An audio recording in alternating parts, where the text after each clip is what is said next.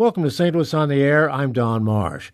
Jim McKelvey, co founder of Square with Jack Dorsey and founder of Launch Code, the education program that trains people for the high tech world. It's five years old. McKelvey has half a dozen high profile startups in operation and many irons in the fire. I spoke with him yesterday. He is especially proud of St. Louis headquartered Launch Code, and it is on the move. So uh, I'm the founder of Launch Code, and uh, most of my role is ceremonial now because the real work's done in uh, the St. Louis headquarters and in the uh, regional offices. But what we're doing is uh, reaching out to people who want to get uh, careers in programming. Um, we give them free education and job placement, and the numbers are piling up. So that's what Launch Code is in a nutshell. What what kind of numbers are we talking about? Well, we've got over 1,400 careers that we've launched so far in the five years that uh, Launch Code has been there.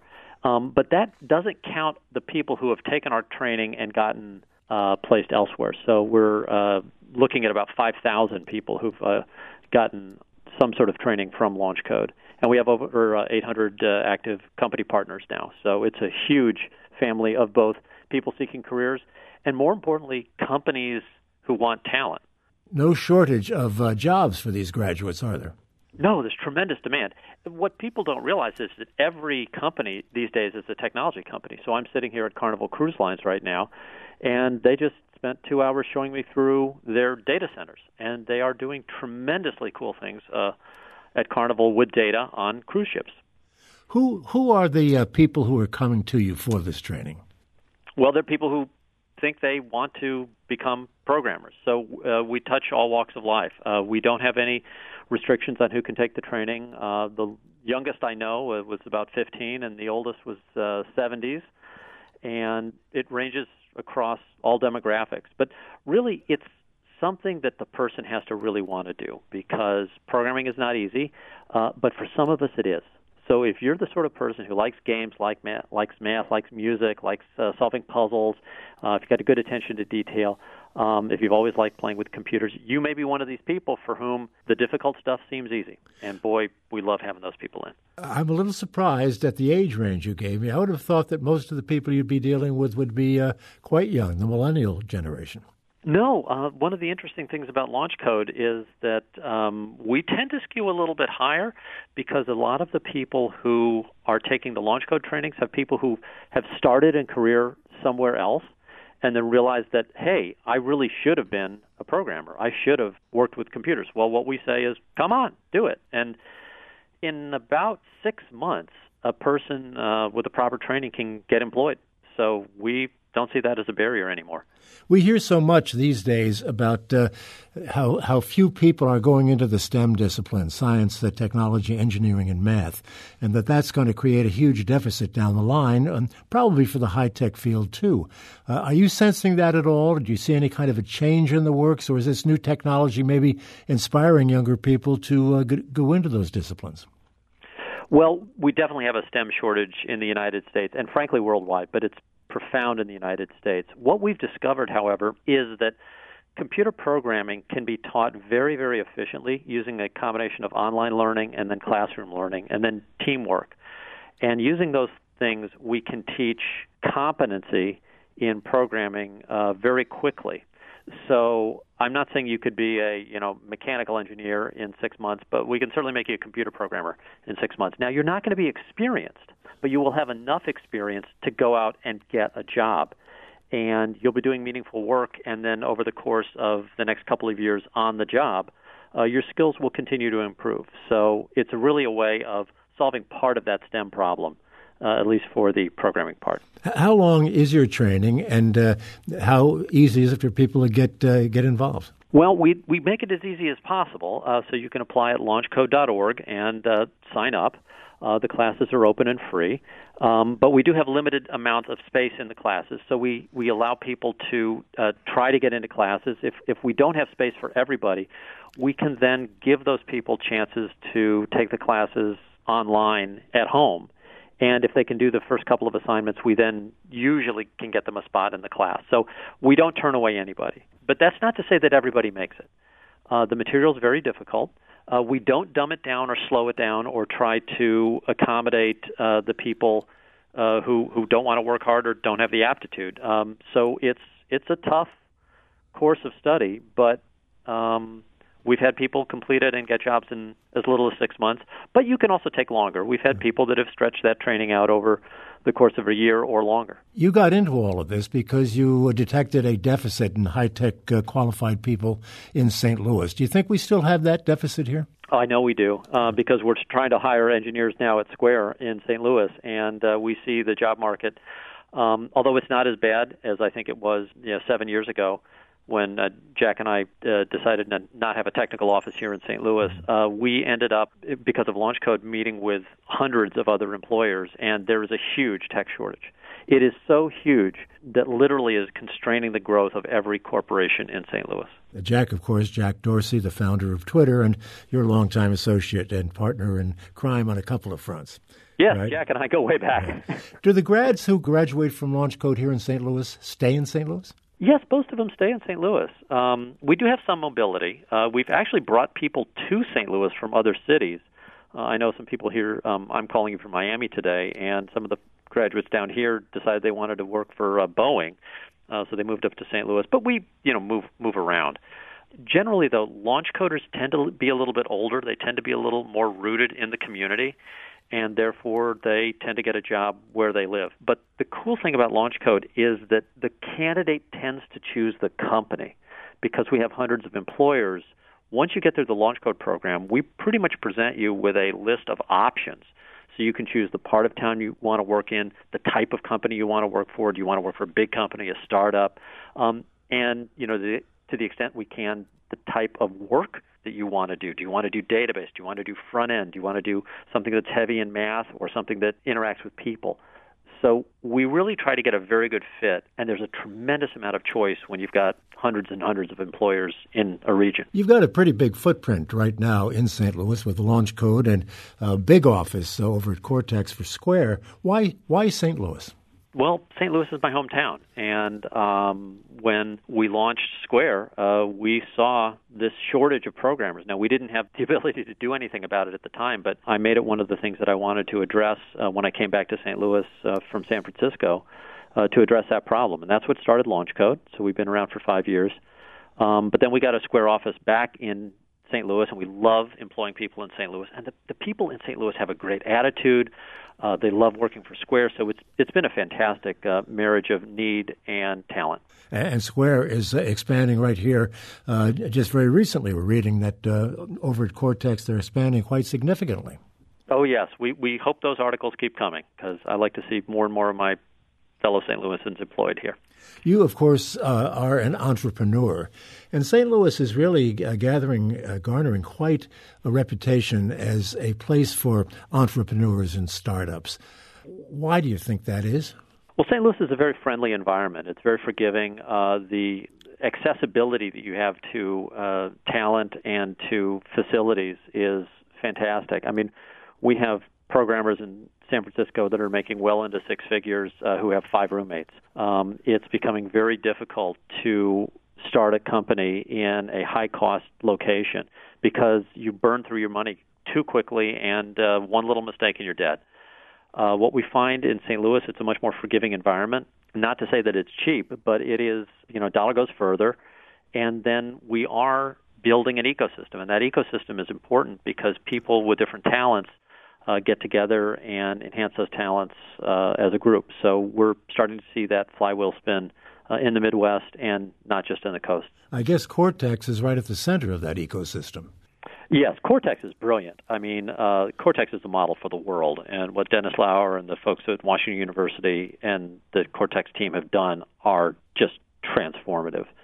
And if you remember what that area of town looked like 20 years ago, as mm-hmm. I do, it's miraculous. But but it's not just the physical transformation; it's become a center of excellence. It's become this sort of genius cluster that is uh, attracting more smart people, more energetic people, more people who want to build things and do things and make things uh, to our region. What is the secret of that? Do you think? I mean, it didn't start big; it built, but it built relatively quickly. What uh, what is the genius of that whole operation? I don't know, Don, that it's genius. I think it's uh, it, I think it's guts. I think it's uh, an institution like Washington University and uh, the medical school uh, which has a campus there, uh, identifying a need and putting uh, resources and an idea out, and then just working, working, working. And Dennis Lower, who you know led Cortex, uh, has done a spectacular job of attracting excellence and talent. But you know, look, it, it's easy to come up with these ideas; it's hard to execute. And what Cortex is doing so well is executing. We're talking with Jim McKelvey, the entrepreneur who is the founder of Launch Code, which has a very robust existence uh, in this country today, training a lot of people to get into the high tech field. We'll continue this conversation in just a moment. This is St. Louis on the Air on St. Louis Public Radio, 90.7 KWMU. Thank you for listening to this St. Louis on the Air podcast supported by University College at Washington University, with undergraduate and graduate programs part time evening and online. University College at Washington University, offering world class education within reach. And now we're back with entrepreneur Jim McKelvey, the founder of Launch Code, which is now observing its fifth anniversary here in St. Louis. Jim, let me talk to you about the future. I was sort of intrigued, uh, well, I was intrigued by reading about Invisibly, one of your new ventures. Explain what that's all about, if you would. It seems most intriguing to those of us in, the, in journalism. So, Invisibly is addressing a core problem that every person in the world, but certainly every American, can relate to, and that is you don't have control over your online identity. You have less and less control over the content that you're presented and no control over how your eyeballs are bought and sold. So, what Invisibly does in a seamless way is it gives you that control back. And in the process, we're solving a very sort of technical economic problem, which is that today, Don, if I trick you into watching 15 seconds of a video that's terrible, those 15 seconds of stolen attention earn the same amount of money for that video's creator as if I craft 15 seconds that's just beautiful. You're basically living in a world online where you are not allowed to pay more for good stuff and less for bad stuff. And what we want to do at Invisibly is fix that. We want to give the individual control over how their attention is bought and sold and their online experience. And uh, I don't want to go into the economics because it's you know two whiteboards full of formulas, but mm-hmm. but basically it gives the individual control, and you want that control. And the analogy that I use is, hey, if we passed a law in St. Louis that every meal costs ten dollars, you might be excited for the first day and try to go to a nice restaurant, but by the second week, those nice restaurants would be closed. You want to live in a world where you can pay more for good and less for bad and that's what Invisibly gives us. Where is it now? I mean, where, is it still on the drawing board, or have you uh, got it up and out there somewhere? No, we've got uh, over 20 people uh, in uh, on both coasts and in St. Louis working on the problem. We, it's it's a large effort, so uh, we're working with a bunch of media companies, working with a bunch of brands.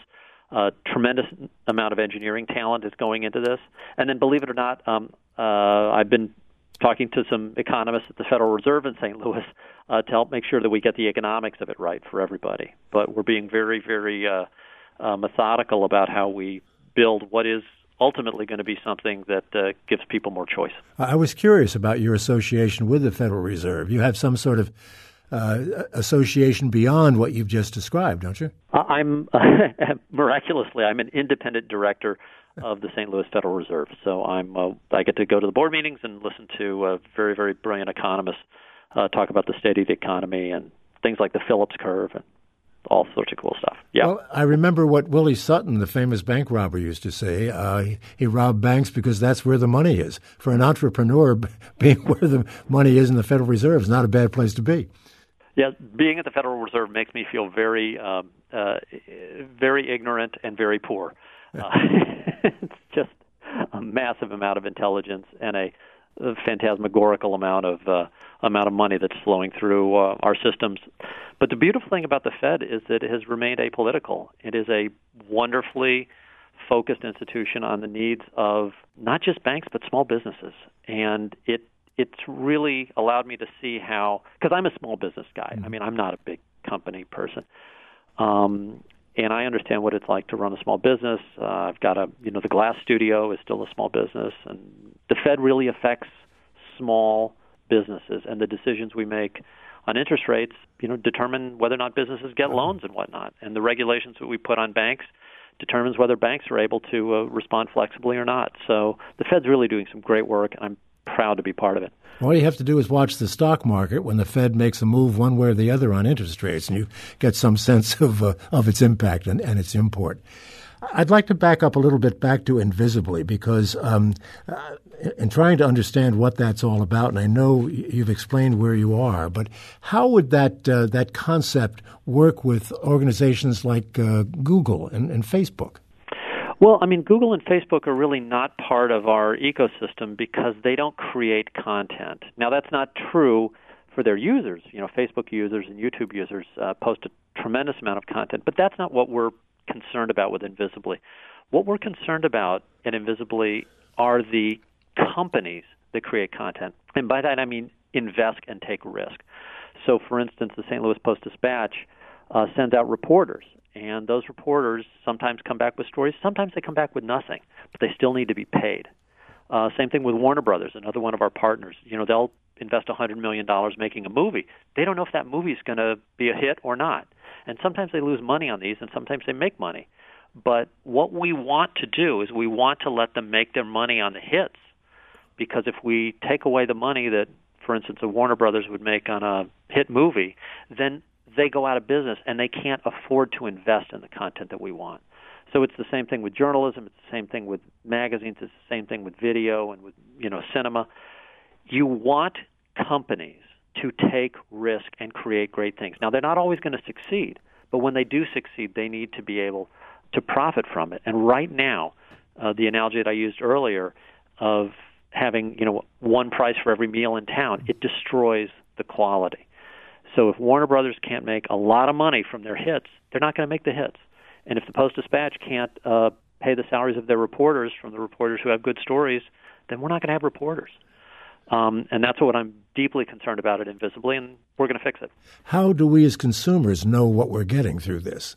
Or will we oh. know what we're getting?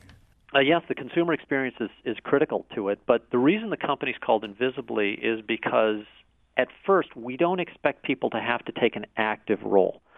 So we've designed a system that works seamlessly from the user's perspective, and then as the user chooses to take control, we give them complete control of their media experience.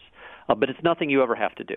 So it's uh, probably more than uh, more than I can explain over an, a radio interview. But basically, it's a system that for the first time in your life will give you control, and it's going to be beautiful, especially if you want to get in and play along. Well, I know it's still under development. When do you think it's going to be? Uh, you're going to drop it? Well, we'll drop it when it's ready. Uh, you know, ask ask ask somebody who's doing software development and, then media work uh, for a deadline, and you'll hear somebody lying. Uh, so all I can tell you is that we've got a team of world class people. We're working really, really hard, and our first uh, test results have been coming out of the labs uh, very positive. So we're doing a bunch of testing over at Stanford uh, on just the basic concepts, you know, just proving the basics of what we're doing. Uh, the numbers are coming in well, and I'm excited that they're going to you know prove out to be a better experience for everybody. What what else do you have on the drawing board that you can talk about? Oh, that's it. That's plenty. That's my my drawing board is full. I just want to keep you busy, Jim. Just want to keep you busy. well, you could come to Third Friday's uh, anniversary party. The third Friday of October is our uh, annual anniversary. That'll be fun. Uh, we'll see you there, and and Invisibly has its five year anniversary, so we got we got that and that, and Square's hiring, and if you don't want that, then uh, I'll see you online with Invisibly uh, hopefully in 2019. We'll look for that. The Geek Gala is something that uh, is happening just within the next uh, day or two, isn't it? Yeah, the Geek Gala is fantastic, and uh, it's fun. Uh, it's a bunch of great people, a bunch of employers. It's just a good party, and come, especially if you're one of these people who've thought about maybe you want to become a programmer, maybe you have a friend who'd like to do it. Come and see people like you. The most beautiful thing about the Geek Gala is when you come in, it's not just a bunch of your stereotypical, you know, under 30 programming bros. Like it's it's a group that looks like however you look, and I don't care if you're any age, any race, any any any any. Come on in and find your group because that's what's happened. When LaunchCode opened up the opportunity, we found that all people from all walks of life seem to have the same talents, and so uh, they're all there. All you have to do, and, all you have to yeah. do is show up. Yeah, come and meet them. Come and meet come and meet people that are like you and folks that uh, that you'd like to be like someday. It's it's fun and it's open to all. I'll put the information on that uh, uh, at the end of our discussion and also put it on our website so folks can get a handle on when it's happening. It is tomorrow. That is Thursday uh, uh, from 5.30 to 11 o'clock. Jim McKelvey, thanks so much for being with us. A pleasure to talk to you and, and hear somebody like you talking about all the positive things that are happening out there in this, this high-tech world. Don, I love St. Louis, and it's a wonderful place. Thank you for helping us get the word out. Jim McKelvey, co founder of Square with Jack Dorsey and founder of Launch Code. The event commemorating the fifth anniversary of Launch Code, the Launch Code Geek Gala, is tomorrow from 5.30 to 11 at the Launch Code Mentor Center on Delmar. This is St. Louis on the Air on St. Louis Public Radio, 90.7 KWMU.